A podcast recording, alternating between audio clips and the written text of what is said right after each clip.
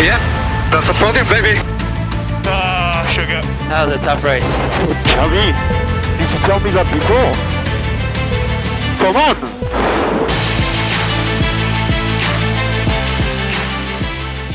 קרלוס סיינס, 10 שניות, לואיס המילטון, 10 שניות, פייר גזלי, 10 שניות, אלכס אלבון, ניחשתם נכון, 10 שניות. אתה בטוח? כן. אסטבן אוקון, 30 שניות, לא פחות ולא יותר. לוגן סרג'נט, סמה לוגן שלנו, 10 שניות, נדב, 15 שניות, ויוקי צונודה, 5 שניות. שימו לב, זה לא תרגיל בבגרות במתמטיקה, זה לא שאלה בפיזיקה, זה לא כלום. מה שהקראתי כרגע זה דבר פשוט. זה תוספת הזמנים שהנהגים קיבלו, שימו לב, אחרי המרוץ. היי, היי, היי, היי, אוריאל, עברת את הגבול. לא. עברת אה, את הגבול. רגע, רגע, רגע, רגע, אדוני, איפה תלך, איפה הלכת, לא סיימתי את המשפט, לא כלום, כבר לשם של הפרק. אתה יודע מה, לא משנה, בוא נתקדם, בוא נתקדם. יאללה. השם של הפרק שלנו היום, קודם כל, ברוכים הבאים לגריד, יש פה את עמית פרץ, אני, אני בטעות פה, אבל אני- אוריאל, פחות או יותר. אה, פרק 46. שש, נכון. והפרק שלנו היום נקרא, שם אה, שרועי בן יוסף הציע לנו, עוברים את הגבול. מעניין למה. רועי, כל הכבוד, לא הכי יצירתי שלך. לא, למה, אנחנו אהבנו את זה ועד אהבנו, כדי- אהבנו, כן, אהבנו, כן. אהבנו, ברור שאהבנו, אם לא לא היינו אוהבים, לא היינו אה, מיישמים את זה. וזהו, ו... נראה לי פה נקפוץ אה, לסופה שהיה לנו, סופש באוסטריה. כן. התגעגענו לסופה ש... הספרינט, כן, הספרינט, ספרינט. פעם שנייה. עכשיו, לא סתם במתכונת, כמו שדיברנו בפרק הקודם, במתכונת המוערכת שלו, שהתחילה בבקו, שכוללת גם דירוג למרוץ, דירוג לספרינט, ספרינט ומרוץ. לא יודע אם הייתי מגדיר את זה מוערכת, כמו יותר, אפילו מקוצרת זה מילה יותר נכונה, כאילו, זה יותר מעודכנת, אתה מבין? כאילו, אה, אה, אתה יודע מה, אולי כן בוא נעשה רגע סדר, לא עכשיו נתחיל להסביר איך, כמה, למה, כי ראיתי שגם, כאילו אנשים, זה לא נקלט להם הסדר של הסופה של זה, באמת, לא משנה, בסקירה כתבנו, ופה ושם, ובתגובות, ועדיין אנשים לא הבינו את המבנה של הסופה, שהם פשוט לא הבינו, כי אתה יודע, שוב, זה לא שאנשים אה, לא, הם טיפשים או משהו חלילה, לא, פשוט, אתה יודע, קשה לעקוב, כי יש חיים מסביב, שקורים תוך כדי פורמולה 1, החיים שלנו הם לא סביב זה. אה, אז אתה יודע, אז קשה להבין, אז בוא נעשה שנייה סדר מה עשו, מה היה ומה מה עשו. בעצם מה עשו יותר נכון. יאללה. מה שעשו דבר פשוט. היו, אה, היו, אה, היה אימון אחד, זה, זה נכון אה, לכל ספרינט מאז 2021. כן. אימון אחד, שעה אחת בלבד, הקבוצות במסגרת השעה הזו יכולות לעשות מה שהן רוצות. הרעיון הוא למצוא את ה setup, ה- את האופטימום של המכונית, לאותו מסלול ספציפי. אחרי השעה הזאת, אנחנו מדברים על יום שישי. בסוף אותו יום שישי היה דירוג במתכונת שאני ואתה מכירים, כמו שיש כל שבת בספ"ש רגיל. כן. הדירוג הזה במקור קבע סדר זינוק לספרינט, ואז הספרינט היה בעצם, אה, התוצאה שלו הייתה קובעת את הסדר הזינוק למרוץ הרגיל שיש ביום ראשון. ביניהם היה איזשהו אימון FP2, אם אתה רוצה לקרוא לו, שהוא היה יותר כזה לטובת המהנדסים, קבוצות, למרות ש... שכבר יש נעילת תצורה, מה שנקרא פארק פרמה, זאת אומרת, לא יכלו לשנות גם ככה יותר מדי דברים ברכב, אבל זה נתן להם עוד אופציה קצת לראות את ה- איך המכונית מתנהגת בתנאים שונים במסלול. כן. עכשיו, ישבו קברניטי הספורט הזה, בשיתוף הקבוצות, יש ישיבות שקורות מפעם לפעם, כאילו מפעם, מפעם ב... אה, כאילו כמו ועידת F1 זה נקרא, וישבו וחשבו איך אנחנו משפרים את הפורמט הזה, כי בסוף, כשהפורמט הזה התחיל, היו שלושה מרוצים כאלה בשנה, פעם ראשונה, פעם שנייה, השנה יש לנו שישה כאלה. הכוונה היא להגדיל את זה, לא להקטין את זה, כמו, כמו הכוונה ב, בכל המרוצים, באופן כללי להגדיל את מספר המרוצים הכללי, הכוונה היא כן להגדיל את מספר הספרינטים, ולכן החליטו, אה, בואו נקרא לזה, לצמצם במקצים שהם לא תחרותיים, ולהפוך את המקצים להרבה יותר תחרותיים והרבה יותר מעניינים לצופה הפשוט מהבית. כן. אה, דרך אגב, זה משהו שאני כן רוצה שניגע בו אחר כך. אני, לא, אני חושב ש, שהיום קיבל, לא היום, אבל הסופה שקיבלנו אה, תמונה ש, שאנחנו ידענו, אנחנו מדברים עליה כבר שנתיים, לא כל מסלול מתאים לספרינט, כן. אוקיי? אבל לגמרי. לפני שניגע בנקודה הזאת, בוא ניגע במבנה הנוכחי של הספרינט, מה שאנשים באמת לא הבינו. כמו שאמרתי, ביום שישי אימון בודד ודירוג. דירוג כמו שאתם מכירים, שום דבר לא שונה. מה הדירוג הזה קובע? את סדר הזינוק ליום ראשון. כן. עד כאן בסדר? יפה. יום שבת הוא יום נפרד שלא תלוי בשום דבר. יש לך דירוג באופן דומה, אם כי הזמני המקצים עצמם מקוצרים, הרבה יותר קצרים, ויש חיוב של שימוש בתרכובות מסוימות, אבל הדירוג הזה, הוא קובע את הסדר לספרינט, שספרינט זה מרוץ של 100 קילומטר, שזה שליש מרחק ממרוץ רגיל, בהמשך השבת. אז אמרנו דירוג ומרוץ שמנותקים אחד מהשני. כן. לא קשורים למה שקורה בראשון, לא, קשור, לא קשורים למה שקרה ביום שישי, חוץ מהעניין של נעילת את הצורה. כל מה שעשית באימון זה נסחב איתך לאורך כל הסופש, סבבה? כן. למה זה טוב? אמרנו, יותר מקצים שהם תחרותיים, יותר מרוצים, יותר עניין לצופה הפשוט. לדעתי הם הוסיפו יותר סיבוך, אבל זו סוגיה אחרת.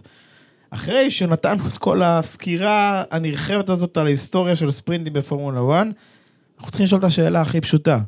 האם הספרינט הזה היה מוצלח? כי אני ואתה מסכימים שבקו לא היה מוצלח, הוא לי באופן אישי הוא היה מתיש, וזה שאתה צופה רק בפורמולה 1, אם אתה צופה בשתיים, שלוש וכאלה, אתה אין לך חיים באותו סופש, אבל לי הפורמט החדש בבקו היה מתיש. לי לא אהבתי את זה, לדעתי כן. זה המסלול לא התאים לשם.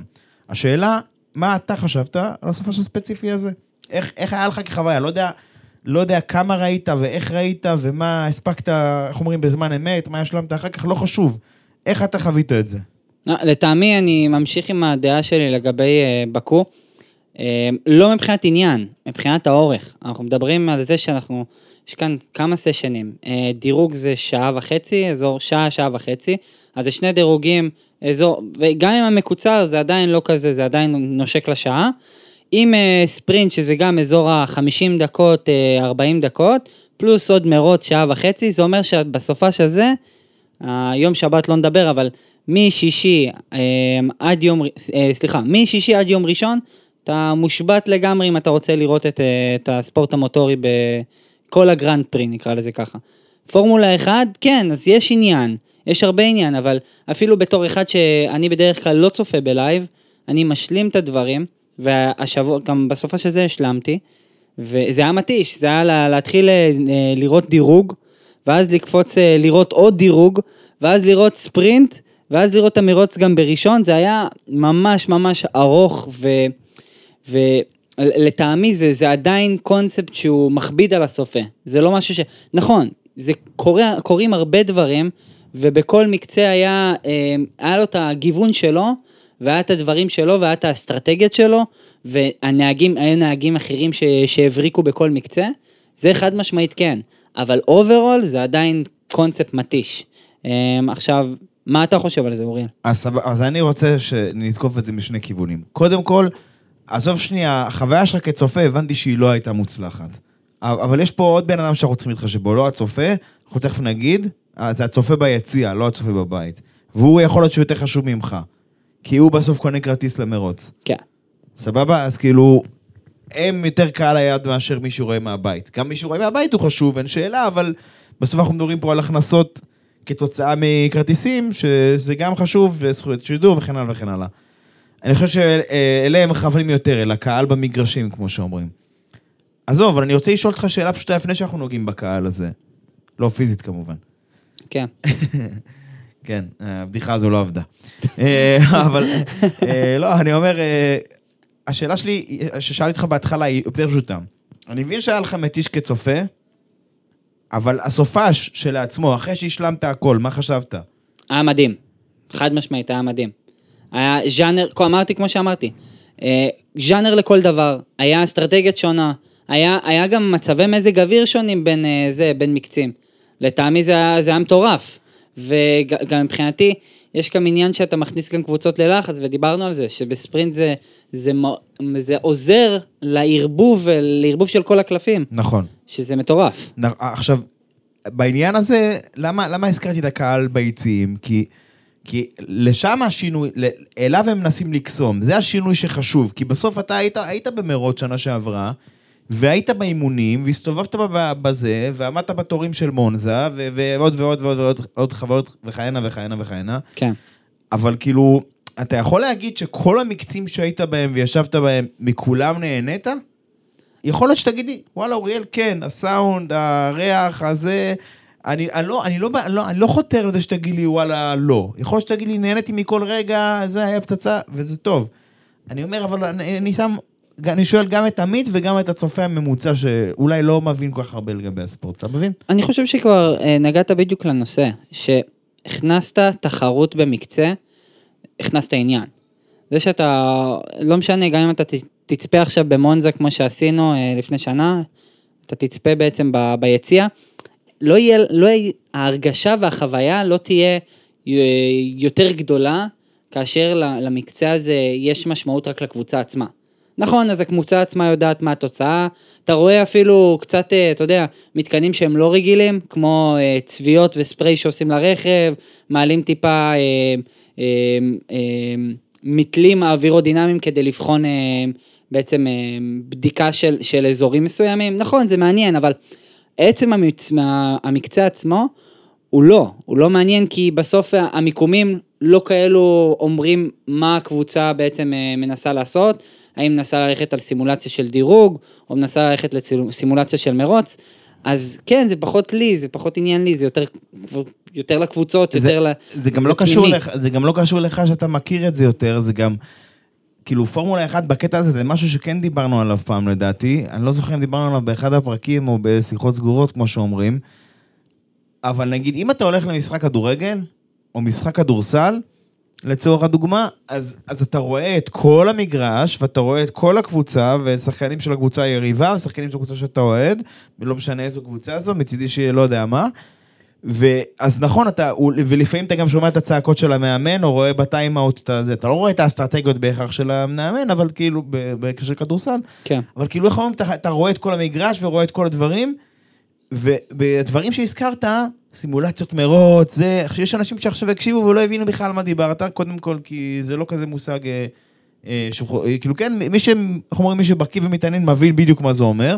כן, אבל זה לא דברים שאתה חווה מהמסלול. אתה לא יושב עכשיו, והקריין שיש ברקע מסביר את זה, וכאילו, זה חוויה אחרת. נכון, ואני גם לא בטוח שהם יכולים להנגיש את זה ברמה הזו, כמו שאנחנו, אני ואתה מדברים עליה, שאנשים יראו ויגידו להם, עכשיו אתם רואים ככה, עכשיו יש ככה, בימים האלה זה יותר ככה, כאילו, הם יצטרכו לעשות הרבה הסברה בשביל זה. אז כן, אז בסוף זה משחק של, של כאילו, זה בסוף זה משחק של לבחור את המסלול המתאים. אין, אין שאלה. ואין לפה נוסחה, שלא תהיה, אין פה פורמולה. אה, אוקיי, אין פה שום נוסחה ש, שתגיד לך מה מתאים ומה לא מתאים, ואני גם אגיד לך איך לא. כי אם אתה זוכר שהפורמט הזה התחיל, הוא התחיל בשלושה מסלולים. הוא התחיל במונזה, הוא התחיל בסילברסטון, והוא התחיל באינטרלגוס. נכון? כן, כן, לדעתי זה היו שלושה הראשונים ב-2021. סילברסטון היה הראשון. אז משהו ראשון, חדש, מעניין, בספרינט כזה, כן מנסים לעקוף, לא מנסים לעקוף, כן היה, ובסוף סילברסטון זה מסלול מעולה והוא תמיד מספק מרוצים טובים, אז גם היה ספרינט טוב. כן, לא חושב שזה, שזה מבטיח, אבל ספציפית בסילברסטון זה היה מרוץ טוב. מונזה, לא יודע אם אתה זוכר את זה, היה משעמם. נכון, אנשים זה- פחדו לצאת לעקיפות, ואנחנו מדברים על המרוץ שריקרדו מנצח בו באותו סופש, כן? אבל היה משעמם הספרינט. הוא לא היה מעניין, לא היו שם הרבה חילופים יותר מדי, כן? כן, כן. אני, אני לגמרי מסכים איתך. עכשיו. עכשיו, לא, והנקודה האחרונה פה, אינטרלגוס, היה משוגע. נכון. זה המרוץ של המילטון התחיל מקום 70 וסיים, אה, לא יודע, כאילו שהוא שיחק על איזי מוד שם, אוקיי? בגלל זה אני אומר, צריך לדעת איזה מסלולים לבחור. עכשיו, אני מזכיר לך את המסלולים שיש לנו בהמשך השנה, אני לא בטוח שכולם יהיו מוצלחים. אינטרלגוס, 2,000 אחוז יהיה מוצלח. למה? כי זה מסלול, אתה יודע מה דעתי עליו. כן, אוקיי? קטר, היה שם רק מרוץ אחד ב-2021, האם זה מתאים לספרינט? לא יודע, אני לא בטוח, אוקיי? כי המרוץ עצמו גם היה בסדר שם, לא איזה משהו מלהיב, אוקיי? אבל תזכור שאנחנו... אוסטין? אנחנו לא מדברים רק על, על המרוץ, הספרינט עצמו, אנחנו מדברים גם על הדירוג ועל הדירוג נכון, שוטאוט. ועל- נכון, אבל... האם זה- אתה מסתכל על כל הסופש כמשהו שהוא, שהוא טוב ל... נו, ל- נכון, אבל אני, אני? כרגע כן רוצה לגמד את זה לכדי המרוץ, כי אני אומר לעצמי, האם זה נותן לי מרוץ טוב או לא? כי יש מרוצים שהדירוג שלהם היה משוגע השנה, והמרוץ לא היה, שם, לא היה מעניין כל כך כמו הדירוג, אוקיי? כן, אז אותו דבר, אז אני אומר, קטר, אתה חושב שזה יהיה ספרינט טוב או לא? באינטואיציה בא לי להגיד לך לא. יכול להיות שאני טועה, יכול להיות שעוד איזה, חצ... איזה כמה חודשים אנחנו נחזור לזה ונגיד, שמע, קטר היה ספרינט משוגע. כן, אוסטין, באינטואיציה שלי בא לי להגיד לך כן. אבל מצד שני, כי, כי זה מסלול שאפשר לעקוב וכאלה, אבל מצד שני יכול להיות שהוא יהיה כאילו, לא יודע, התשה כזה, לא יודע, אי אפשר לדעת. מה עוד יש לנו אה, חוץ מאוסטין וזה? יש, בספא, בספא יש, אה, בספא יש אה, אה, ספרינט, בא לי להגיד לך כן, אבל אתה יודע מה אני אגיד לך? לא. אני חושב שזה יהיה גרוע. למה? כי שנה שעברה, כאילו, ספאי אפשר לעקוף שם, אבל איכשהו המרוצים שם, כאילו, לא יודע למה, אבל כאילו, לא יודע, הם הופכים להיות כזה, נסגרים באסטרטגית יותר, פחות בעקיפות, למרות שאפשר לעקוב בישורת הראשית ועוד מקומות שם, אבל... יכול להיות שאני טועה, וזה לא עוד הרבה זמן, אבל לדעתי זה יהיה גרוע.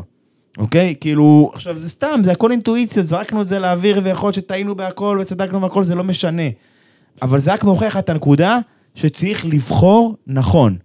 כל דבר בחיים, כן? אבל גם כדי שהפורמט הזה יצליח, הרי מה הצליח עכשיו באוסטריה? מזג אוויר, זה אחד, כי זה הוסיף עניין, כי זה הוסיף ערבוב.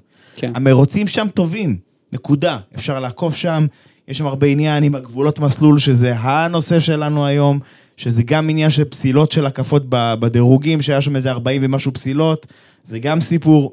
זה מסלול שאפשר לעקוף בו, הוא מספיק רחב שמספיק מכונית יכולות להיכנס יחד לפנייה מסוימת, הוא מספיק מאתגר שזורים עם חצץ. חשוב, נכון. חשוב, הבחירת המסלול היא חשובה כאן, לדעתי, המסלולים שנשארו להם, חוץ מאינטרלגוס שאני מוכן לחתום עליו, אני חושב שהשאר אני קצת לא סגור עליהם. אני קצת פסימי לגבי זה. גם כי אני קצת לא אוהב את הריבוי של המרוצים, אני לא אוהב את הריבוי של הספרינטים. בשבילי, משהו שהוא כזה, הוא צריך להיות מיוחד. שלושה ספרינטים בשנה, ארבעה ספרינטים בעונה, זה מספר סביר, וזה משאיר את זה מיוחד. אה, הסופ"ש של ספרינט, הסופ"ש הזה, זה משהו מיוחד. כמו שפעם, עד לפני כמה שנים, לא מזמן כל כך, אם היה לך double header, שזה שבוע אחרי שבוע, או triple header, זה היה נדיר. נגיד בתחילת כן. חודש יולי, במקרה עם אוסטריה וסילברסטון וכאלה, אז זה היה כאילו נדיר, כי תמיד היה איזושהי הפסקה של שבוע בין לבין, אבל עכשיו זה כאילו הפך לנורמה. אני אומר, כדי לא לה- להרוס את זה, כדי להשאיר את זה עדיין מיוחד, צריך לה- להקטין את זה, לדעתי. אבל תזכור שמספר המרוצים עולה, עולה באותו יחס של מספר הספרינטים. נכון, אבל אני, אני חושב שעדיין, למרות, זה נכון מה שאתה אומר, החלק היחסי צריך לגדול יחד, מבחינה הגיונית, לא כן. מחייב, אבל מבחינה הגיונית, אבל אני חושב שכדי לשמור על האיכות של הספרינט, כדי שזה עדיין יהיה משהו מיוחד ולא עוד איזשהו משהו, צריך לה- להקטין את מספר הספרינטים לדעתי. גם, כי כמו שראית עכשיו, עברנו על מסלולים שהם שונים בתכלית אחד מהשני, ואיך אומרים, בנפנופי ידיים, אצבע ברוח, לא יודע מה, באינטואיציות, אמרתי לך מה אני חושב שיעבוד ומה לא יעבוד. כן. עכשיו, גם אם אני צודק וגם אני טועה לגבי זה, אנחנו לא יודעים עד שלא נגיע לשם, אתה מבין? יכול להיות שווגאס זה מסלול ספריט משוגע, ויכול להיות שם סופש מדהים, לא יודע למה, אוקיי? אבל עד שלא ינסו לא ידעו. מצפה מאוד בשבילנו, אבל כן. לא, אתה, לא, הוא לא יהיה, אבל כן, אתה. תבין, תבין, לפחות השנה לא. אני בטוח שש- שאם הוא יהיה מוצלח השנה ידחפו לו 20 ספרינטים, אבל, אבל כאילו הבנת את הראש. גם מרוץ אה, נגד כיוון התנועה. אה, תוך כדי שיש מכוניות, אה, זה, תנועה פיזית כאילו. ויביאו את וויל איי-אם שיעשה עוד פעם שיר גרוע שאף אחד לא ישמע. טוב, זה, זה באמת היה ספרינט, הסיכום שלנו פה, אני חושב שסך הכל באמת, לא של הפרק, אלא של כן. הנושא הזה, כמובן שלא, שלא תברחו לנו, אבל אה, זה שאנחנו חושבים שהספרינט באוסטריה היה אה, מוצלח מהרבה בחינות, בחירת מסלול נכון, התנאי מזג אוויר שתרמו לערבוב של, הערבוב של הקבוצות. קבוצות ש, שבדרך כלל מוצלחות, שאנחנו עכשיו בדיוק נגיע לנושא הזה, פתאום לא היו מוצלחות מכל סיבות, שזה כאילו, כן. לא משנה מה. וזה, ברשותך, מוביל אותי לנושא הבא שלנו, שזה מועדונים. לא יודע, תקרא לזה איך שאתה רוצה, זה לא כאילו מועדונים... אה, ליגות וליגות משנה. נגיד, כן, משהו כזה, לא אוהב את המילה ליגה, לא אוהב שקוראים כן. לזה ליגה. זה לא ליגה, חברים, זה סבב, זה סדרת מרוצים, מה שאתם רוצים, אל תקראו לזה ליגה, תעשו לי טובה. כן. אבל אנחנו נדבר עכשיו על מועדונים. בפרקים הקודמים של הגריד, previously on, מה דיברנו? פורמולה? אחד וחצי. תודה. ומי- ומי הן, מי הן החברות ב... מי, סליחה, מי היו בפרקים הקודמים, מי היו החברות במועדון היוקרתי הזה? ביוקרתי היה שם את מרצדס, אה, בהתהוות, אסטון מרטין בוודאות ופרארי. נכון, עכשיו, כמו שאמרת בהתהוות. זה כאילו כמו רכבת הערים. סופש אחד, אסטרוני בראש המבנה, סופש אחרי מרצדס, סופש אחרי פרארי, סופש... סופ- בעצם פרארי לא בטוח שהיא הובילה את המבנה הזה אף פעם, כן. אבל הבנו את הראש. אה, יש כאילו חילופי כוחות בהתאם ל... פתאום הם מביאים עדכון ענקי, קופצים קדימה, אלה הלך להם טוב, כן, לא טוב, לא... כל מיני... מרוז שמטיב בקבוצה מסוימת גם נכנס לבפנים. לגמרי. עכשיו בוא נגיד, אפשר להגיד שגם האלפין השתייכה עם משקפת למועדון הזה. כאילו היא רואה אותה מרחוק, אבל עוד לא מצטרפת, נוגעת, לא נוגעת, נכון? כן. יפה. עכשיו, ב- אני רוצה, אני רוצה להציע לך, בוא נעשה חלוקה. אולי זה קצת מי שראה את הקאבר החדש של התמונות של- שלנו בפייסבוק מבין איזה, לאן אני חותר כאן, אבל אני רוצה להציע חלוקה של כל הגריד כרגע, סבבה? פורמולה 1, הקבוצה היחידה שמשתייכת למועדון כרגע זה רדבול, נקודה. אחר, אחריה יש לנו את פורמולה 1.25, וכ- ואנחנו, שוב, שימו לב, זה סיכום של אוסטריה, לא מה הולך, מה, מה באות, מה יהיה בסילברסטון, מה, רק באוסטריה, כן? כן. 1.25, פרארי, פרארי לבד. 1.5, כאן זה מתחיל להיות מסוכן. מקלרן, מעניין, כן. בסוף של. המועדון הזה, מישהו... ב- שמע, ב- מי ששומע עכשיו את הפרקים האלו בלי לראות את המרוץ, הוא עכשיו בהלם. כן, כן, כן, הוא לא- לא כזה, איתנו כזה, מה הוא עובר עליו? מה יש לו? פרק קודם הוא אמר שהם קבוצה במשבר, מה. כבר, איך הוא מקדם לי אותם לאחד וחצי, מה הוא עושה הבן אדם הזה? אה, אבל לא, שים לב, אנחנו עדיין באחד וחצי. כן. אמרנו מקלרן, מרצדס ואסטון מרטין בסוף של המועדון עם משקפת. וואי, וואי, וואי, וואי. כמו שיש כזה אופרה או משהו כזה, שמו אותם ביציע הכי רחוק, הוא צריך כאילו את המשקפת הזו, שאתה יודע, כזה שמחזיקים עם מקל כזה, אתה מכיר את זה? כמו של מונופול, רק עם עוד עדשה. וואי, וואי, וואי. עכשיו, אה, ופורמולה 1.75.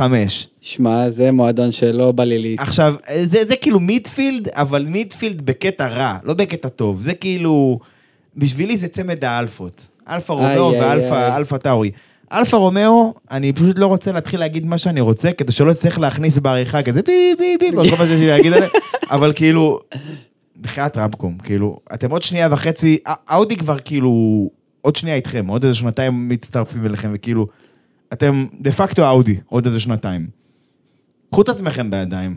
באמת, סאובר זה קבוצה טובה, יש לכם את כל האמצעים שבעולם, כאילו, ברור שיש קבוצות עם יותר אמצעים מהם, אבל קבוצה טובה שיש לה היסטוריה טובה, קחו את עצמכם בידיים.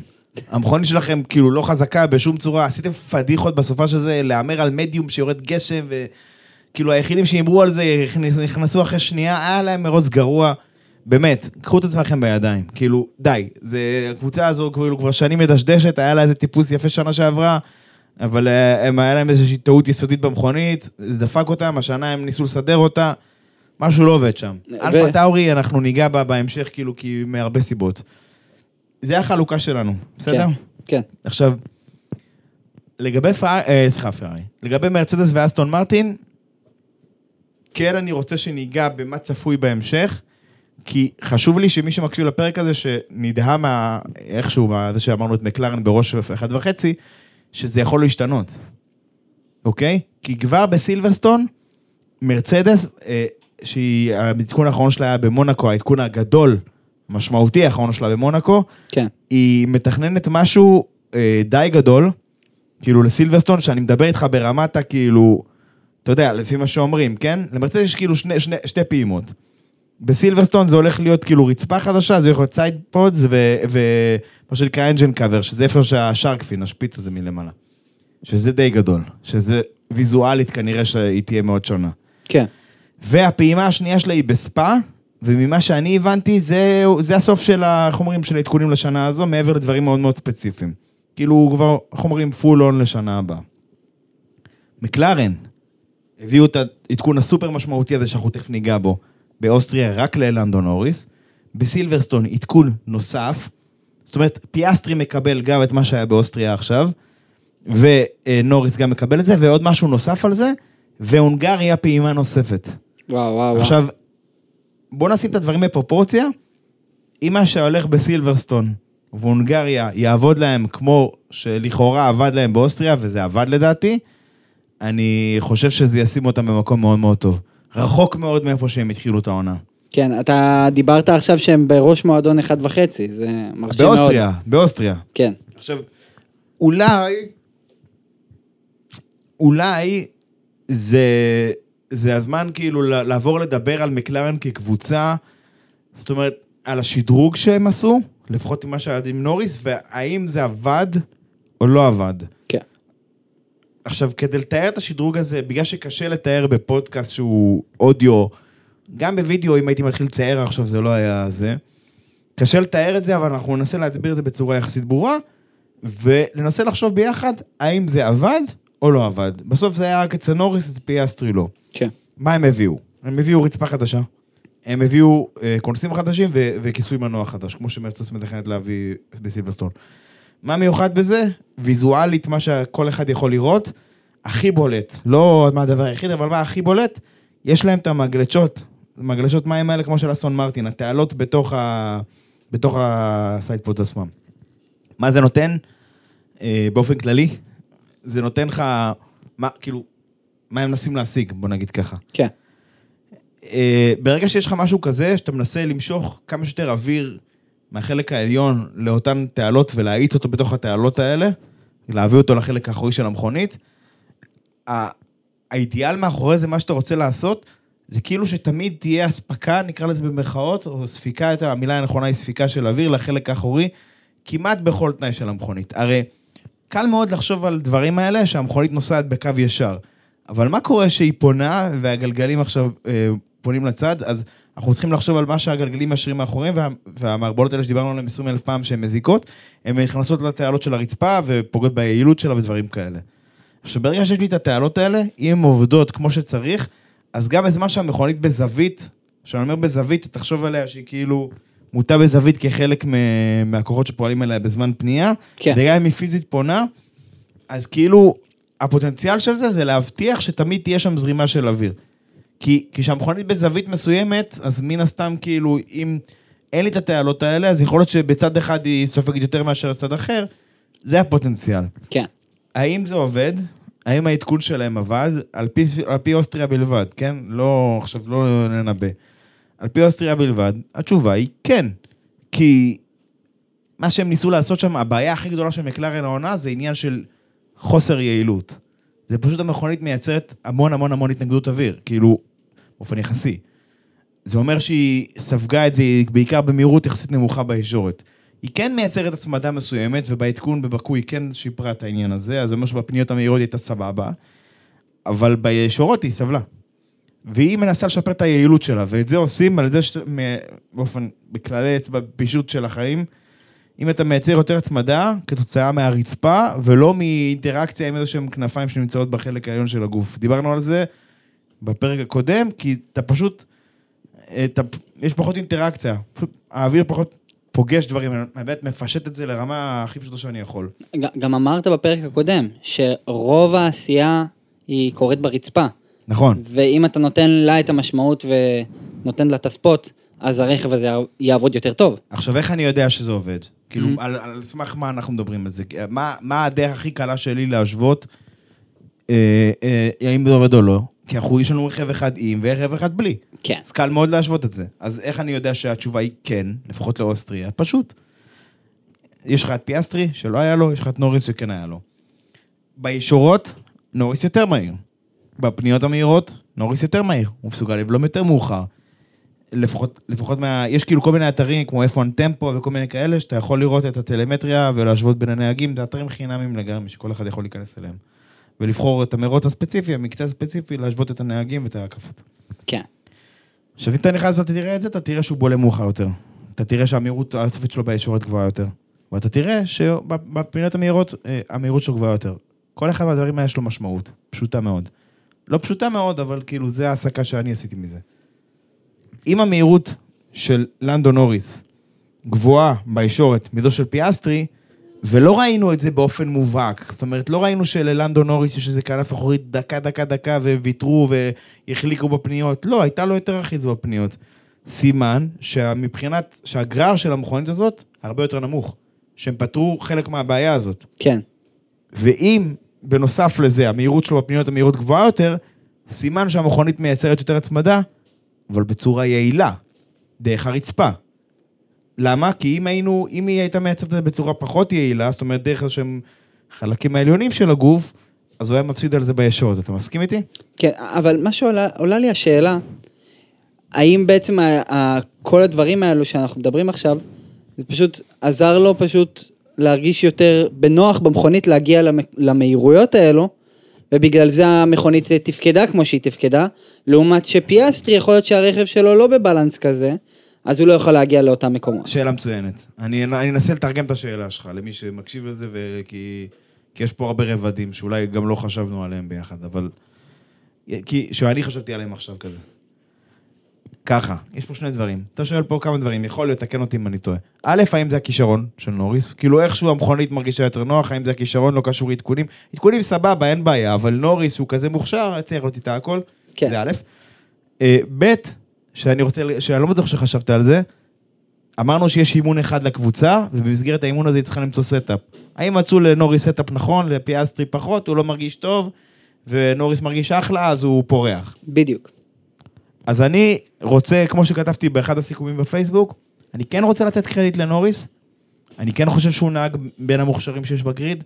אני כן רוצה לתת לו קרדיט שברגע שיש לו מכונית שהיא מסוגלת, אז הוא ב- נלחם בחלק, בחלק העליון של ה grid, וראינו את זה בשנים עברו, ב-2021, אה, באותו מרוץ המפורסם בסוצ'י, שהוא זרק את הניצחון לפח בגלל הגשם, אתה זוכר. כן. יש את זה, זה, זה נהג תותח, אוקיי? ברגע שיש לו את המכונית המתאימה, הוא מבריק, אין שאלה. אבל, כל הדברים שאמרתי מהבחינה הזאת, כאילו זה שילוב של שני הדברים. אני חושב שפיזיקלית, כן, העדכון עובד, לפחות מה שראינו באוסטריה, על פי הסיבות שמניתי לך קודם, אבל ברור שיש לזה השפעה על הביטחון העצמי של הנהג. ברגע שיש, שהוא, המכונית שלו יותר צפויה, אם הוא יודע שעכשיו, נגיד, סתם זרקתי פנייה, אני יודע שהפנייה הזו בדרך כלל, אה, לפני העדכון הייתי לוקח אותה ב-210 ומוריד את הרגל מהגז תוך כדי, משחק עם איכשהו סורב אותה, ועכשיו בגלל שיש יותר הצמדה, אני לוקח אותה ב-220 בפלאט, כמו שאומרים. זה לא, אני, אם אני יודע שאני יכול לקחת את את הפנייה הזו פלאט, אז אני לוקח, אני, מאפשר לי להעז יותר כנהג, אתה מסכים? נותן לי. יותר ביטחון. דרך אגב, גם פרארי, שזו הקבוצה הבאה שניגע בה, זה בדיוק אותו דבר. הם גם הביאו עדכון ענקי, וגם לקלר אמר שזה הכי טוב שהוא הרגיש עם המכונית עד כה. וזה הנהג שהתלונן על המכונית שלו השנה, שהיא בלתי צפויה, כי היה לה כל מיני עיבודי הצמדה, אתה זוכר במיאמי, היא קיבלה איזה, עלתה על איזשהו משהו, עיבודי הצמדה, הוא עף לקיר שם, אתה זוכר את המקרה הזה בדירוג. ברור. אז כדי לסכם את הנושא מקלרן, האם זה העדכון או הנהג? אני חושב שהשילוב ביניהם, אני חושב שהפיזיקה מגבה את זה שהעדכון עובד, לפחות מה שראינו באוסטריה, ולכן זה יהיה מרתק לראות את, גם את פיאסטרי עם העדכון בסילברסטון, וגם מה הם יביאו על גבי זה בסילברסטון. איפה זה יציב את מקלרן, איפה זה יהיה. ועכשיו סילברסטון זה סופש רגיל. אז כמו שלמקלרן עכשיו יש שלושה אימונים, גם למרצדס ולאסטון מרטין. שזה קבוצות שאולי לא דיברנו עליהן בהרחבה, אבל הם לא היו, הם לא היו בתמונה הסופש. אסטון מרטין מראש אמרו שהם צריכים יותר זמן למצוא את האיזון של המכונית, וראו שהם לא היו בתמונה, הם לא היו תחרותיים מספיק. לא, לא מהרמה שהתרגלנו אליה ב-2023. ומרצדס היה להם סיפור אחר, היה להם איזושהי בעיה, לא היה להם מספיק אחיזה בחלק האחורי. ויתרו על, על, על אחיזה בחלק הקדמי כדי לאזן את זה, בסוף הוסיפו קצת, היה סיפור. המכונית לא הייתה איתנו, המ- המקלרן הייתה יותר טובה ממנה, אין מה לעשות. אה, המקלרן של נוריס כמובן. אז לכן יהיה מעניין בסילברסטון, גם בגלל העדכון הגדול של מרצדס, וגם בגלל שפתאום יהיה לקבוצות אה, שלושה מקצי אימון, שבמסגרתן יהיה להם זמן למצוא את האופטימום, גם בהקשר של פרארי דרך אגב, זה נכון. ונראה, אולי הסדר הזה אפילו ישתנה עוד הפעם. עכשיו, ברשותך, בוא, בוא ניגע בפרארי בקטנה, אולי אפילו פחות ממה שרציתי, אבל בעניין הזה, פרארי הביאו עדכון לא פחות גדול. הם גם הביאו רצפה חדשה, באופן יחסית, כאילו, מה זה חדשה? החלק הקדמי של החדשה, התעלות האלה ש... שנמצאות תחת המכונית, הן בולטות קצת יותר קדימה, והכנף האחורית, אה, סליחה, הכנף הקדמית, חדשה לחלוטין, עם אף שונה, וה... והקצוות שלה, מה שנקרא end place, שונות לגמרי, ויש, נראה כאילו, אתה יודע, קשה לקבוע את זה, כי אתה לא נמצא איתם במנהרה ולא רואה את הנתונים, אבל נראה שיש שם יותר נטייה לייצר את מה שנקרא Outwash, שזה זרימה אה, חיצונית, לנתב את הזרימה החוצה מהכנף אל מחוץ לגלגלים. יש לזה כל מיני השפעות לדבר הזה, אבל זה, זה יכול להיות כאילו הרבה דברים, אבל אם הייתי צריך לנחש, הייתי אומר שזה מה שהם מנסים לעשות. ובעניין של, ה, של התעלות האלה שיש של הרצפה, שעכשיו הן בולטות יותר קדימה, כמו שיש באסון מרטין, כמו שיש ברדבול, דברים כאלה, נראה שזה גם כמו ניסיון, כמו שדיברנו נכון על הקטע של התעלות של, ה, של אסטון מרטין, שבתנאים מסוימים הם, יחסב, הם, אתה יודע, ייצרו איזשהו, נקרא לזה מנהרה של אוויר, שפחות דברים יפריעו לה, שפחות תהיה מושפעת מכל מיני שינויי גובה של המכונית. כן. אז אני חושב שגם במקרה הזה אותו דבר. אני לא יודע מה המבנה הפנימי שלהם, אבל אם נסתכל על זה כמו מחיצות כאלה, אני חושב שהם, כאילו, שוב, זה רק השערה, זה לא איזה משהו מבוסס מדעית כרגע. עצם זה שהמחיצות נמצאות יותר בולטות קדימה, יכול להיות שהן מסייעות בעניין הזה, של להפוך את המכונית לפחות רגישה, שזו הבעיה העיקרית של פרארי. כי, זאת אומרת, תחשוב על תנאים שהמכונית לא בגובה ישר, שהיא בזווית, שהיא פונה, כי הרי יש כאילו כל מיני צעירים שהמכונית יכולה להסתובב בהם, לא ניכנס לזה כרגע, אבל זה כמו מטוס, שמטוס יכול לזוז אה, למעלה ולמטה, שמאלה וימינה, נכון, הילרות ודברים כאלה, כן. אותו דבר גם במכונית.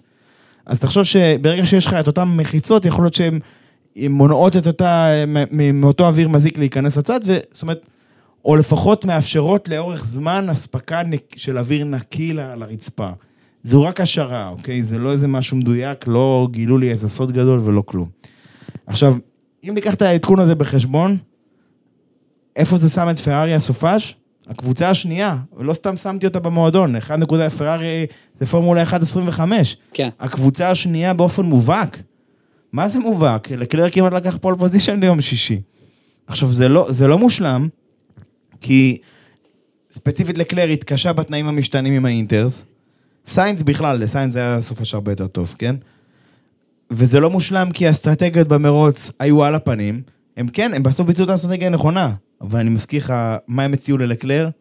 שלוש עצירות. בזמן שאנשים כאילו חושבים, טוב, כנראה ששתיים, שלוש עצירות הוא כאילו, הוא כזה אומר להם, לא, כאילו, ברור שלא, כאילו, מה יש לכם? תגידו, אתם, כמו שסיינס אמר להם שנה שעברה, סטופ אינבנטי, תפסיקו להמציא, כאילו, כן. לא, כאילו, מה, מה קורה איתכם, כאילו, חבר'ה, קחו את עצמכם בידיים.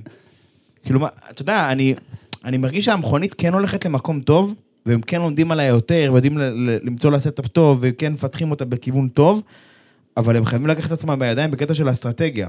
או שאתה סומך על הנהג שלך, ואתה שואל אותו, תשמע, אתה בשטח, מה אתה חושב? או שאתה אומר לו, אתה תופס סמכות, ואתה אומר לו, לא, תקשיב, אנחנו חושבים שצריך להיות ככה. או שאתה קרלוס סיינס. לא, לא, לא, שנייה, לא, לא. אני לא מסכים גם בזה. אנחנו דיברנו על זה. אפילו שסיינס צדק בחלק מהמקרים, והוא כן צודק בחלק מהמקרים, בטח בשבת, שהוא אמר להם, אמרו לו warm-up, כן, ואיזה warm-up, warm-up. אני יוצא עכשיו, דפק שם הקפה, שרף את המסלול. אבל אני אומר, אפילו שלפעמים הוא צודק, אני עדיין בדעה, וכן, ואנחנו נוכל למצוא פעמים שהוא צודק, ויכול להיות שאנשים אחרי זה יגידו לנו, כן, אתה צ... אה, כן, אבל סיינס צדק במקרה הספציפי הזה. אני עדיין בדעה של מה שדיברתי איתך לפני כמה פרקים שהסכמנו לגביו. נהגים צריכים להתרכז בנהיגה, לא באסטרטגיה. הוא לא צריך לנהוג ולחשוב, רגע, אם אני זה, הוא יעשה לי undercut וזה, כמו פטל, כמו אלונסו, חבר'ה כאלה. לא, לא, לא, לא, לא. זה גם תקף על המילטון, עם התלונות אה, על ה track limits. נכון. נכון, נכון, עם ה- עם המשכו לי בצמות וכל הדברים האלה. קודם כל, אני לא מתרגש מזה שהמילטון מתבכיין על זה, כאילו אנשים אומרים, "אה, אלוף עולם 19 אלף פעם, מה הוא מתבכיין? די, די, די, די. כל הנהגים זה עם של בכיינים. אני מזכיר לכם שבמרוץ שעבר, ורסטאפן הוביל בחודשיים וחצי, ו- וטיפה היה לו, טיפה הצמיגים לא כזה, הוא כזה התחיל כזה, "אה, הצמיגים לא טובים לי, ה- ה- לא יודע, ה downshift לא טובים, וזה כאילו, כאילו אפילו המהנדס שלו אמר, טוב אדוני, הבנו, בוא נתרכז בנהיגה. אתה יודע, תתקדם, בוא נתקדם. אתה מוביל כן. בחודשיים, לא לדאוג, בוא נתקדם.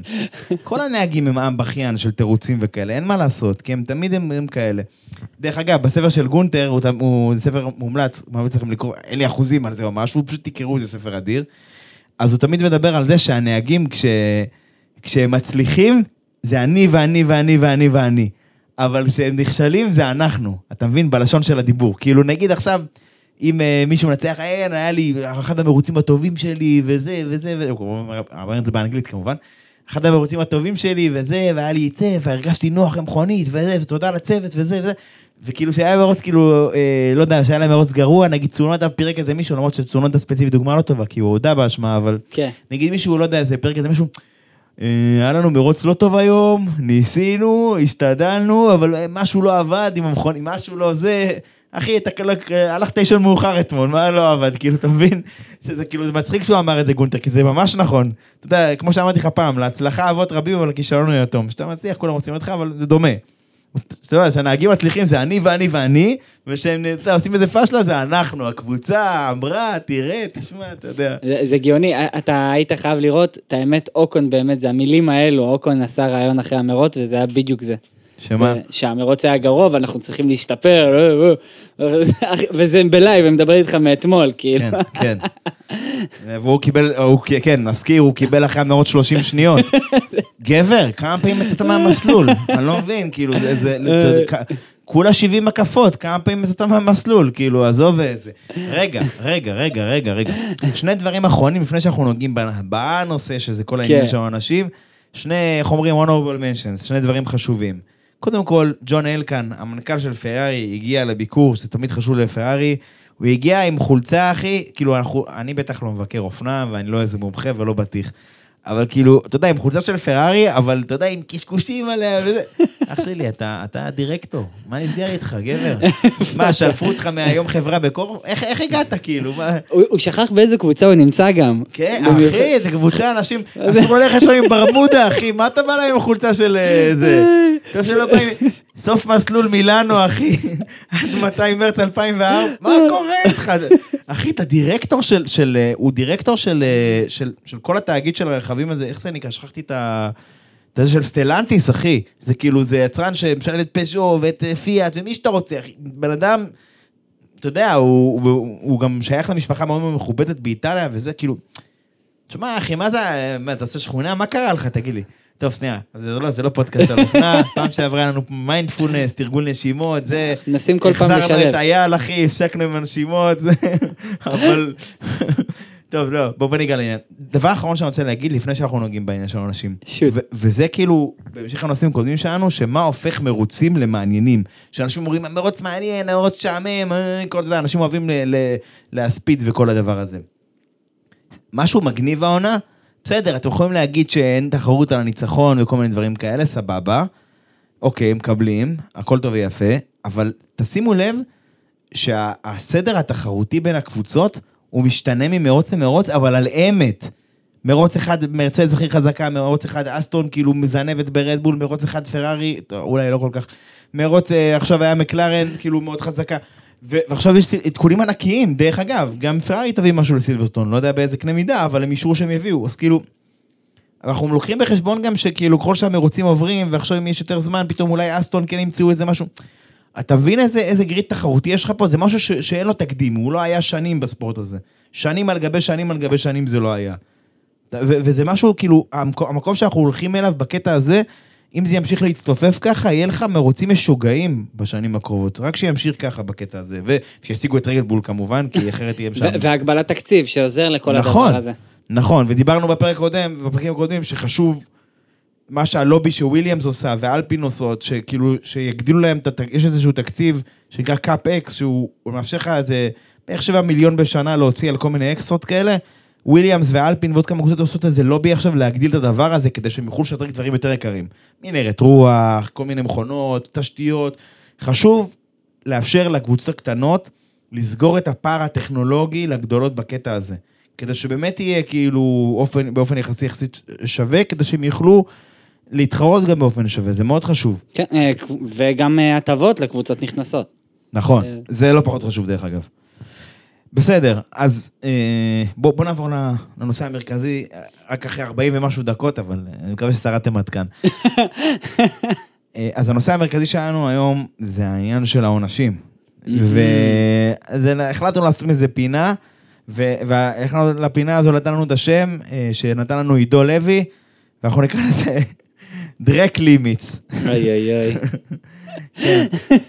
אז אה, זה לא מפתיע, אני בטוח שעכשיו ראיתם את השם של הפרק ואת הלוגו שלנו, שהוא עם אה, עם 19 אלף מדבקות של פנלטי על הלוגו שלנו. אנחנו קיבלנו גם עונש. כן, וכאילו, כן, כן חשוב לי שנגיד כאילו מה, מה, מה קרה בקטנה, ומה מה היה קודם, ו- ואיך אפשר היה למנוע את זה, וגם אנחנו ננסה כאילו ל- ל- להרחיב ב- בנושא. אז כאילו, ובאמת, זה... ננסה לתת לכם איזשהו בריף, איזושהי סקירה קצרה, שתבינו עד כמה שאפשר את, ה- את המהות, מבלי עכשיו להיות איזה מומחים משפטיים. כן. אה, אז מה, מה היה קודם, עד, עד 2022, אוקיי?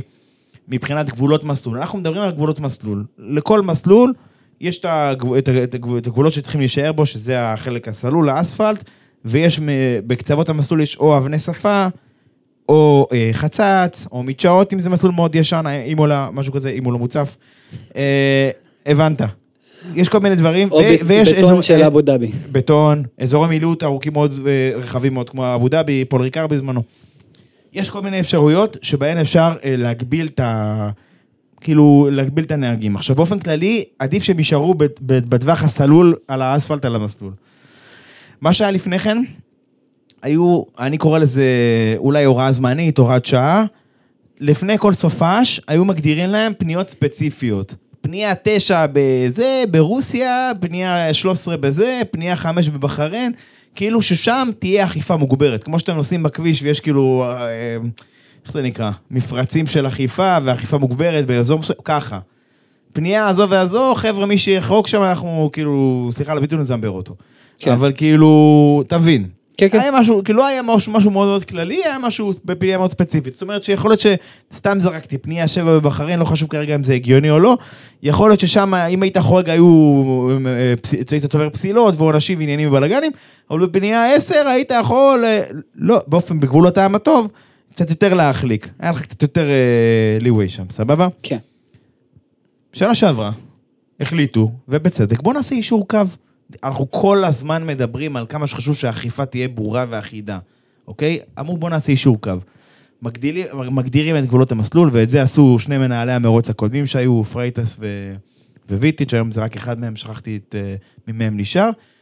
קיבלו החלטה משותפת, הקו הלבן שנמצא בסוף החלק הסלול הוא הגבול, לא משנה איפה אתה נמצא. אתה נמצא בסוצ'י, היום כבר אין סוצ'י, אתה נמצא ב... מה, נתפ... מה נתפסתי על רוסיה היום?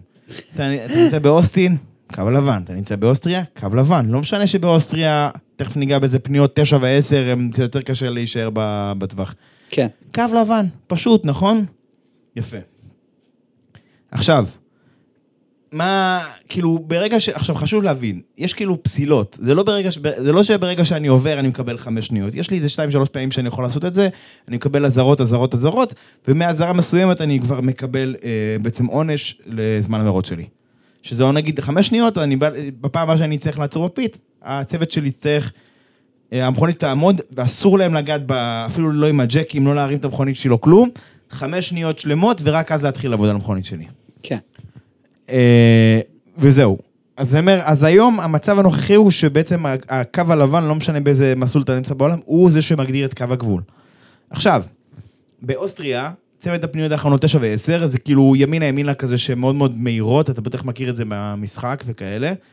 כאילו, אתה מגיע בשיא המהירות וקל מאוד לסטות שם החוצה ולצאת. עכשיו, כאילו, אני כן רוצה שננסה לחשוב על זה מבחינה אידיאולוגית, כי אני כאילו מסתכל על זה כמשהו שחור לבן, ואני אומר, חבר'ה, יש, יש גבול, מאוד ברור, כאילו, תשארו בו, תשארו בו, שתקבלו עונש, כאילו, אתה מבין? זה, זה, זה די פשוט, כאילו, אני, אני לא, יש כאילו כל מיני הצעות שעלו, ותכף נזרוק חלק מהם, אבל כאילו, יש גבול, תשארו בו, כמו שמרטין ברנדל, כאילו, אומר תמיד בשידור, שכאילו, מעניין מאוד שיש סשן גשום, כולם יודעים להתרחק יופי מהקו הזה, כי הקו הלבן הזה הוא, הוא, הוא יש בו מעט מאוד אחיזה בחלק הצבוע. אז כאילו, קל לי מאוד להגיד, חבר'ה, יש גבולות, שערו בהם או שתענשו. זה גם הכי ברור, כמו שאמרנו, האכיפה הכי ברורה שיש. נכון. אבל כן צריך להגדיל ראש, כן צריך להבין, כן צריך ל- ל- לעשות הוראות שעה כאלה. כאילו, אם אתם יודעים, עזוב, עזוב שנייה, אוסטריה, נגיד שאני לא יודע כלום על אוסטריה, מחר אתה, אתה תשים אותך שופט באוסטריה. ראית את הדירוג, 47 פסילות. לא, לא נשמע לך הרבה? כאילו, סליחה שאני אומר, זה, זה לא נשמע לא, לך... זה, זה מטורף. זה לא מעיר אותך, כאילו, זה לא נורא עזוב. זה גם עבודה מטורפת לשופטים להת- להתנהל ולהתעסק כל הסופש רק בחריגות מסלול ב-9-10, במקום להתעסק בעוד דברים שקורים במהלך מרוץ או במהלך סשן. גם זה- גם את זה אני רוצה שעוד שרגע נפתח סוגריים על זה, אבל יש לי שאלה. 40, ו- עזוב אה, ש- שבע, 40 פלוס פסילות בדירוג רק, זה לא הרבה? לא, זה מלא, זה אה, המון. אז אני שואל שאלה פשוטה. אי אפשר לעשות הוראת שעה? להגיד בתשע ו... חד משמעית. אני לא אומר בתשע ועשר תצאו כמה שאתם רוצים, תעלו על הקרב שיש שכונה. לא, אבל כאילו, או, או, או לעשות איזושהי הסבה למסלול, או שלשנות את הדבר, כאילו, לחשוב על זה, כאילו, כי... אתה יודע, אני אמרתי לך בהתחלה, קל לי מאוד להגיד לך, יש חוקים, תעמדו לפי החוקים, אבל אני גם רוצה שהם יתחרו בסוף. אני, בסוף הם, אה, אתה יודע, הם נהגים, הם אתלטים, תקרא לזה איך שאתה רוצה. אני רוצה שהם יתחרו, אני רוצה שהבן אדם יהיה לו אפשרות לקחת קווים שונים. אני רוצה ש... כי, כי הפתרון הוא, אם הוא... אם... ברור שיש הרי רווח פה. אחרת אף אחד לא היה מסתכן בשביל לקחת את, ה, את האקסטרה מילימטרים האלה, נכון? כן. ברור שזה הקו היותר מהיר. זה אין שאלה. אז כאילו, אני לא רוצה שמישהו יצא מהקו ואז הוא יהיה פגיע ויעקפו אותו בשנייה. לא, אני רוצה שלנהגים, שכל נהג ייקח קו אחר, שכל אחד יהיה לו 20 אלף אופציות, שינסו, שיהיו קרבות על המסלול, אנחנו פה בשביל זה. אני לא, כאילו, אני לא מרובע בקטע הזה, אתה מבין? כן, אני, אני אוסיף ואחזק, סקטור 3, תמיד באוסטריה הייתה בעיה לעקוף. והוא היה סקטור בכלל ש, שממש קשה לעקוף בו, בלי קשר. אז תמיד אפשר לשפר את המסלול ולעשות כאן איזשהו מהלך שישפר את העקיפות, כי סקטור אחד, אנחנו כולנו יודעים כמה הישורות בו המטורפות, סקטור 2, כל הקרבות הכי מטורפות. מטורפים, אה, כן. מטורפים. של הבין לבין, כל האלו להחליף אה, ליינים, דברים כאלו, אבל סקטור 3 הוא תמיד היה בעיה באוסטריה. נכון, אבל אני אומר כאילו, פתרון זמני, הוראת שעה. יכולתם לעשות איזושהי הסבה למסלול, כמו שעשיתם בקנדה, שהגיעו למסקנה, תשמע, המחסום בפנייה אחת לא טוב לנו, קיצרו חלק ממנו, הוא מסוכן. אפשר לעשות איזושהי הסבה בשטח, חד לפחות משמעית, חלקית. חד משמעית. כי בסוף אנחנו רוצים שיהיו מרוצים. הכוונה, ש... הכוונה היא לא, אתה יודע, אתה רוצה כאילו ש... כאילו, לא יודע, אני אומר, אתה יודע מה? בוא, בוא נחשוב על זה. דבר אחד בסוגריים שכן רציתי לפתוח, יש את העניין הזה של לואיס ומקס. כולם, אה, בוא נגיד, המחנה של לואיס התבכיין על הקטע הזה, שאיך אה, מקס חסם את לואיס ולא עשו כלום, ולא אמרו כלום ולא חקרו כלום זה. תשמע, ראיתי את האונבורד של שניהם, קראתי על זה, ראיתי אונבורד של אנשים רק אחרים. תזכיר איפה זה היה, מתי, באיזה באיזה סשן. אחד. ב- בדירוג ספרינט, המקצה הראשון. כן. ראיתי את האונברד של שניהם, ששומעים את הרדיו, הקשבתי, קראתי, חיפשתי על זה 20 אלף פעם, אוקיי? פשוט, אוקיי? הם חסמו אחד את השני. לואיס היה בסוף, אה, אה, בהקפת חימום לקראת יציאה להקפה מהירה, מקס היה בסוף ההקפה שלו, לואיס חוסם את מקס בהקפ, בפנייה האחרונה, וברור שלואיס יוצא להקפה מהירה כי הוא פותח DRS. מקס עוקף אותו, מסמן לו נו נו נו, ובתוך הפנייה הראשונה חוסם אותו אולי כסוג של אה, הראתי לך נקמה. עכשיו, קודם כל, כל התקרית שסיפרתי לכם עכשיו, שהנהג הראשון אה, חוסם ואז השני מחזיר לו, זה אפילו לא נבדק. אז כאילו, אני מצפה מאותה רמת אחידות של אכיפה, כמו שידעתם אה, לתת את ה-20 אלף עונשים האלה בסוף המרוץ, יכול- זה קודם כל צריך לבדוק את הדברים האלה גם. כן. כי זה יכל להשפיע, זה יכל להשפיע על, על ההתנהלות של הסופש הזה. אבל, אה, בוא נגיד, אוקיי, סבבה, לא הוראת שעה, שנה הבאה. איך היית משנה את המסלול? אה, לטעמי, אני עוד פעם חוזר ואומר, אם יש משהו שהוא נקודתית, חוזר על עצמו, והוא מקשה לשופטים לעשות את העבודה שלהם, שזה לשפוט בצורה הגיונית ו, ולבחון את האירועים המשמעותיים ביותר, ועליהם להתעכב, במקום להתעסק בגבולות מסלול, אז חד משמעית לשנות ולעשות איזה הוראת שעה באותה נקודה, או באמת לעשות איזה שינוי שהוא ארוך טווח. לטעמי, כמו שאמרתי, אוסטריה סקטור 3 הוא תמיד סקטור בעייתי, ואפשר לעשות כאן איזשהו מאמץ כדי לשפר אותו מבחינת אה, גם מעקב יותר קל, שהמכוניות יוכלו לעקוב, וגם שיהיה יותר קל לעקוף. אני לא בטוח שאפשר לשנות את זה שהם יוכלו לעקוב, כי זה פנייה מהירה, ובדיוק הן אוכ- אוכלות את ה... נקרא לזה את האוויר המלוכלך של השנייה, אבל אני מדבר איתך על הגבולות מסלול נטו, מה לשים שם במקום. מה- אני כאילו, אתה יודע, יש כל מיני הצעות, גם חלק מהאנשים הציעו לנו בטלגרם, אה, יש בחור בשם זיו שהציע לנו, אתה יודע, מישהו שיוצא מהזה, תנו לו שלוש הקפות עם Baby Shark במקום המהנדס מרוץ, שזה עונש אכזרי ביותר, וואי אחי. וואי, שמע, ובחור בשם אה, דוד או דוד הציע שכל מי שיוצא מה- מהגבולות ב-9-10, בפניות 9-10, מקס מקבל פנלטי של שנייה, שזה מצחיק. אה, תכלס אם זה היה קורה, אה, או כל לבד היה גורם למקס לסיים האחרון, אבל בסדר. אה, תשמע, אני אגיד לך מה, אני חושב שכאילו, יש בטח לחץ מאוד גדול שהמסלול ישנה את זה, ישים איזה חצץ שם או משהו כזה, אני פחות בעד, גם כי חצץ לא מתאים למרוצי אופנועים, ו MotoGP גם מתחרים שם. כן. וגם, אה, כאילו, אתה יודע, גם חצץ זה טוב כי זה מרתיע. ומי שעולה על זה, כי זה, הבעיה היא גם שתוקע את המרוץ, כי מי שנתקע על זה, כאילו צריך עכשיו להתחיל לפנות אותו ודברים כאלה, וזה גם מרתיע אותך מלבצע עקיפה, כי אתה יודע שאתה תסתמן שם כאילו בזה, אז אני פחות בעד. למרות שזה, עוד פעם, זה מחזיר אותנו לנושא הזה של מרוצים חדשים ישנים. מסלולים ישנים עם חצץ, אתה יודע, הם מסלולים הכי יפים. כן, אבל, מסלולים אבל אתה, אתה- אתה באמת רוצה בפנייה שכולם עפים בה, כי מה לעשות המכונית נסחפת, ש, ש, שמישהו עכשיו ייסחף לחצץ, יעיף חצץ למסלול, יפגע, כאילו... סבבה שזה מוסיף אקשן, אבל אתה יודע, יהיה לנו מלא DNF ים על כלום. אני מעדיף שיהיה לי פחות DNF ים, אבל יותר תחרות. אם נזיז את הקו הזה, לא יודע מה, כמה סנטימטרים שמאלה, ניתן לאנשים לקחת יותר קווים בפנייה הזו, ברור שהם עדיין ינסו ללכת לקצה גבול היכולת, שזה לגיטימי. כן. אבל תן לאנשים להתחרות, אנחנו פה בשביל, בשביל להתחרות, אוקיי? לא בשביל ה-DNFים. ו- וכאילו, בסוף מי מממן את השינויים האלה? כנראה שזה נופל על המסלול, כי, כי ה-FIA לא יממן את זה, ה-F1 לא יממנו את זה, כי זה, זה שינוי במסלול, ובמקרה הזה הבעלים של המסלול היא רדבול. אז אני מקווה, אתה יודע, אז השאלה מאיפה, מאיפה זה ירד השינויים האלה. בוא, בוא נגיד שהשנה באירוע חברה, כבר לא יהיו מקרוני בצורת כנף אה. קדמית. זה אלה שאני הוא הכי אוהב, לא יהיו כאלה, עזוב. אה, אבל אה, כן, אני, אה, שוב, אם הייתי צריך אה, לחשוב על משהו, אה, זה, אז הייתי פשוט מזיז את הקו הזה כמה סנטימטר שמאלה. זה לא יודע אם זה יפתור את הבעיה, וגם לחשוב על אוטומציה.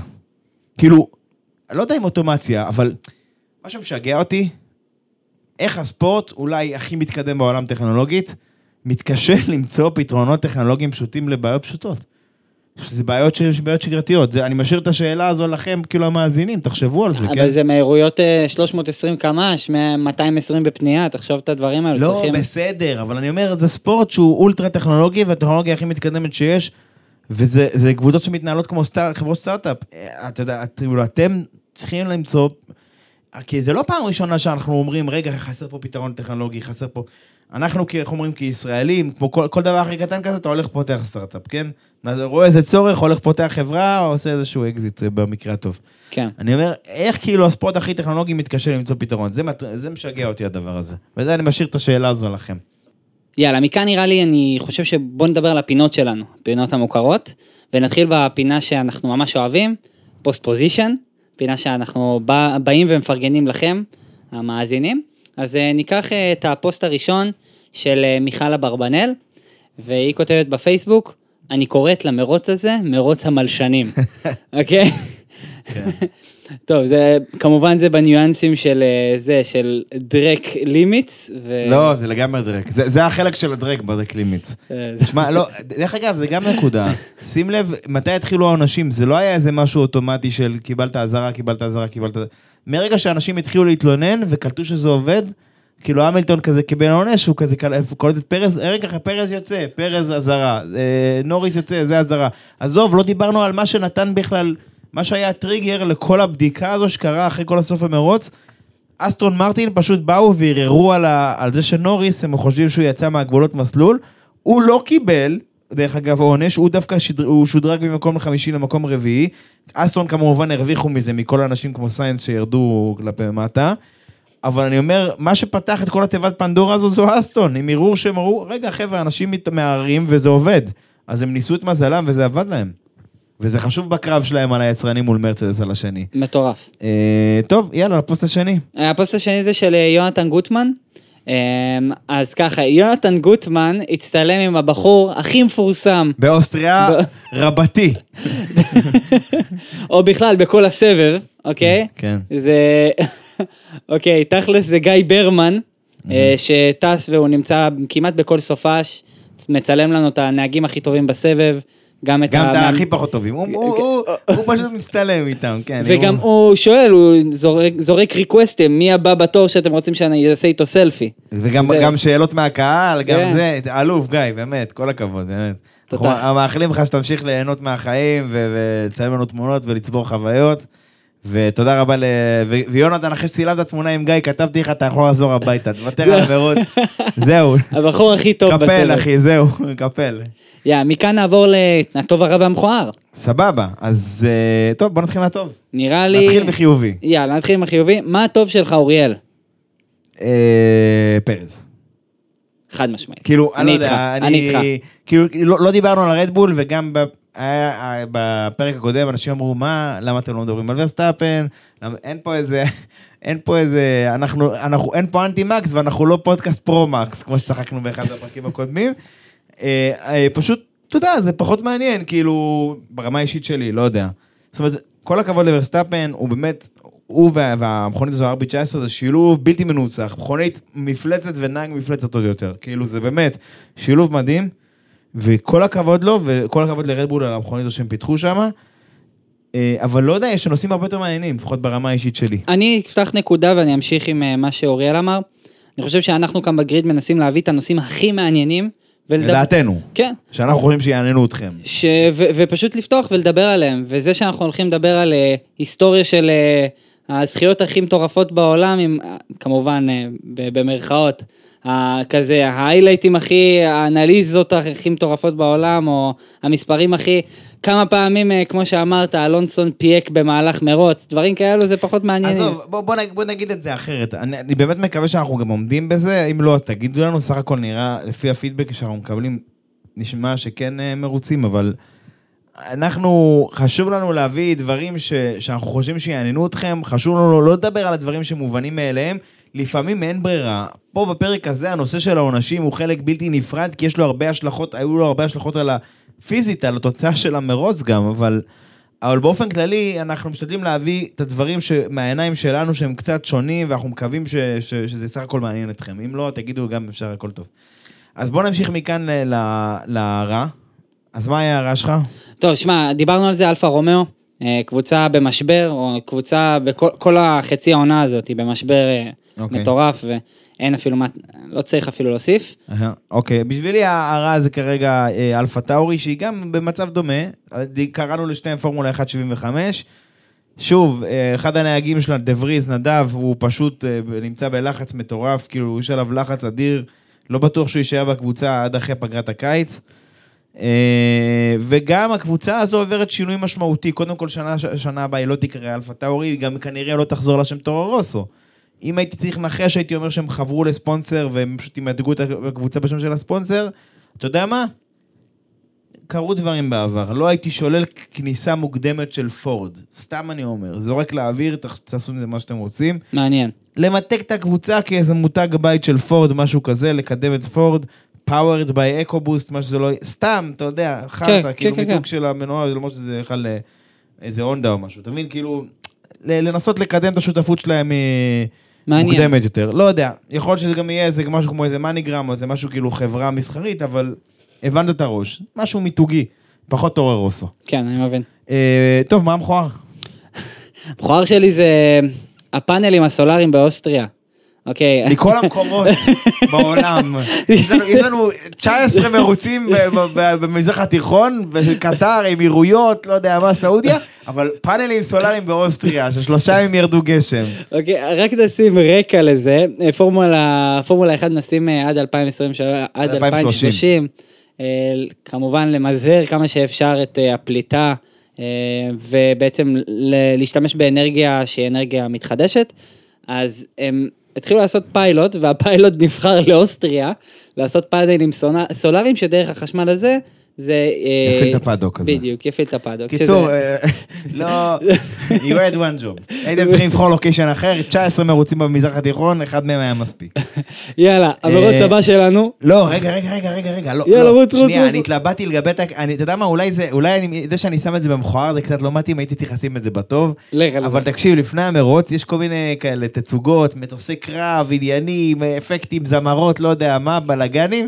אה, זה מישהו עם jetpack, כמו כזה, אתה יודע, תרמיל כזה שיכול לטוס איתו. כן. והבן אדם פשוט, הוא הוא הת- הוא התרסק שם על המסלול.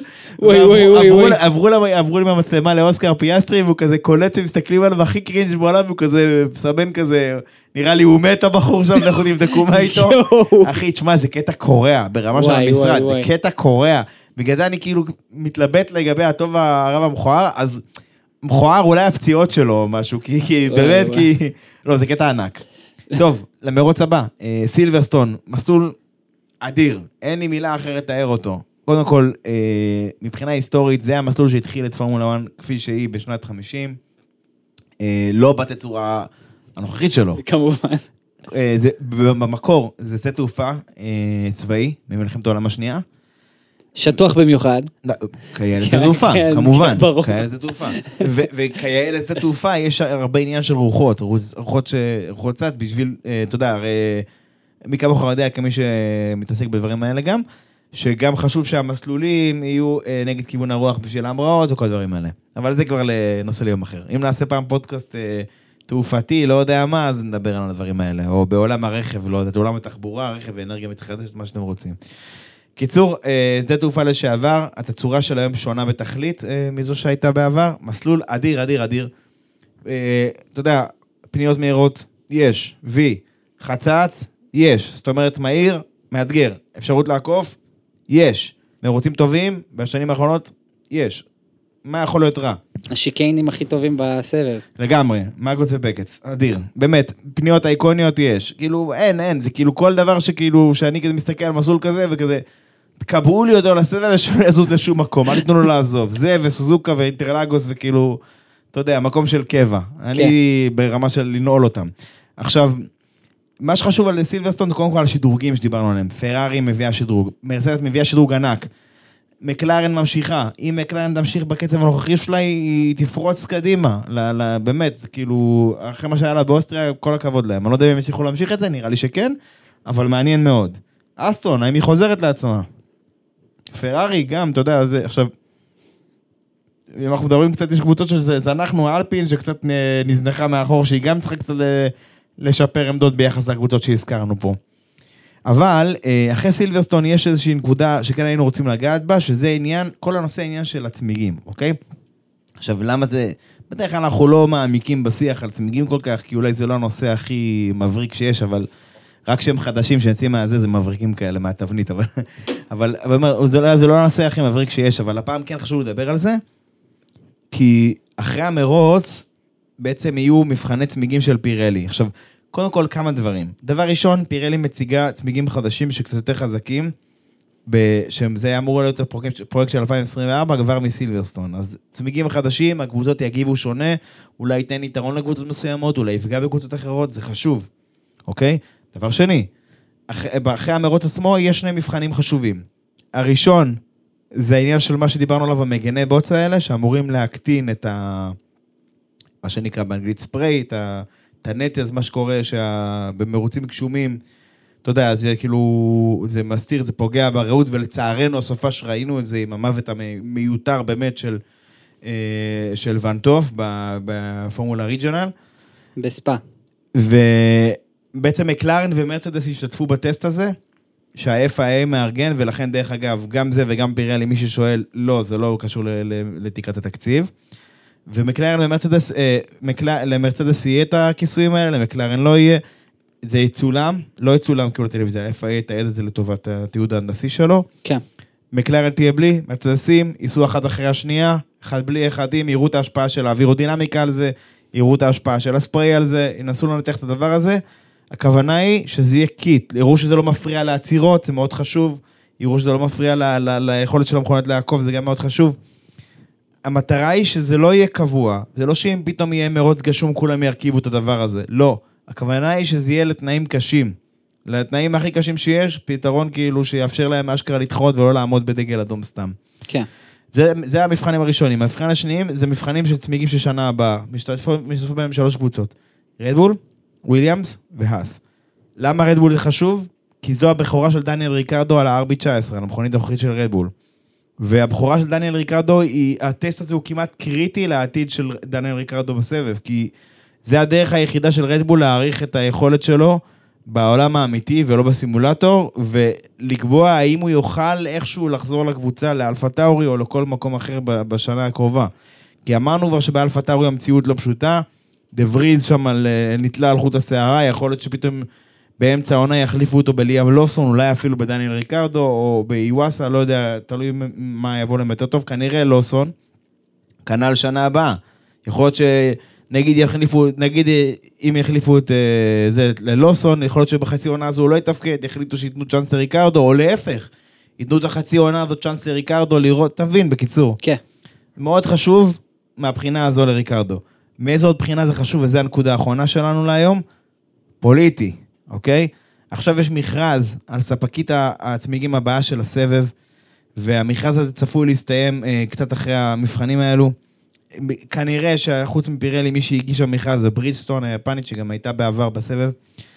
ומבחינה פוליטית זה מאוד מאוד מאוד מאוד חשוב לפירלי שהטסט הזה יצליח. כי הבנתי שהמכרז שברידסטון אה, הגישה הוא מאוד מאוד תחרותי. והעניין הזה של פירלי, כאילו הקטע של המכרז זה גם העניין של, ה, של האנרגטיות, כמו שאמרת, שכאילו כמה שפחות להקטין את פליטת הפחמן שכל אחת מהן, לעשות את זה בצורה הכי סביבתית שיש, להשתמש בכמה שפחות צמיגים דרך אגב. ופירלי, אם היא תצליח להוכיח שהיא יכולה לעבוד בצורה בטוחה, אנחנו מדברים על צמיגים שלא, שלא מחייבים חימום לפני צמיחה חשמלית, אם היא, אם היא תצליח להוכיח שזה יעבוד בצורה בטוחה, זה ישפר מאוד את הסיכויים שלה לזכות במכרז הזה ולהמשיך להיות הספקית גם מ-25 ועד 20, 2027, אה, עד 2027 בעצם. כן. אז זה מאוד מאוד משפיע על העתיד הקרוב של אה, פירלי, ונראה מה יהיה, לא יודע מה איתך, נראה לי שזה, שזה בנקודת זמן זו, זה זמן טוב לעצור. חד משמעית, אפשר לעצור. אז אה, יודע, כמו תמיד, אתם יודעים אה, למצוא אותנו איפה שצריך, ספוטיפיי, גוגל, אפל, יוטיוב, טוסטרים, מה שצריך, אתם יודעים. ואם יש איזו פלטפורמה שאתם נמצאים בה ו... ואנחנו לא נמצאים בה עדיין, אז תגידו לנו ואנחנו נבדוק את האפשרות. נשמח לשמוע איך אה, הפרק, להצטרף. ומה וכמובן, אתם חושבים. כאילו, תכתבו תגובות, מיילים, באמת, אה, שתדעו, אה, כמו שאלעד אמר לכם לפני כמה פרקים, זה מאוד משמעותי. כאילו, באמת, כל מילה טובה, גם אם זה נראה לכם שטחי, גם אם זה נראה לכם סתמי, וכאילו, כתבתם פעם וזה, כאילו, תדעו שזה מאוד משפיע על יוצרי תוכן, וזה נותן רוח גבית, וזה נותן כוח להמשיך, כי אנחנו עושים את זה על חשבון הזמן הפנוי שלנו.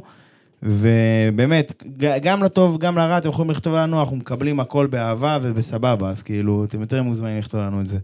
אז זהו, אז בכל הזמן הזה אני רוצה להגיד תודה רבה לעמית שהיה איתי בפרק הזה. תודה רבה, אוריאל. וזהו, יאללה ביי.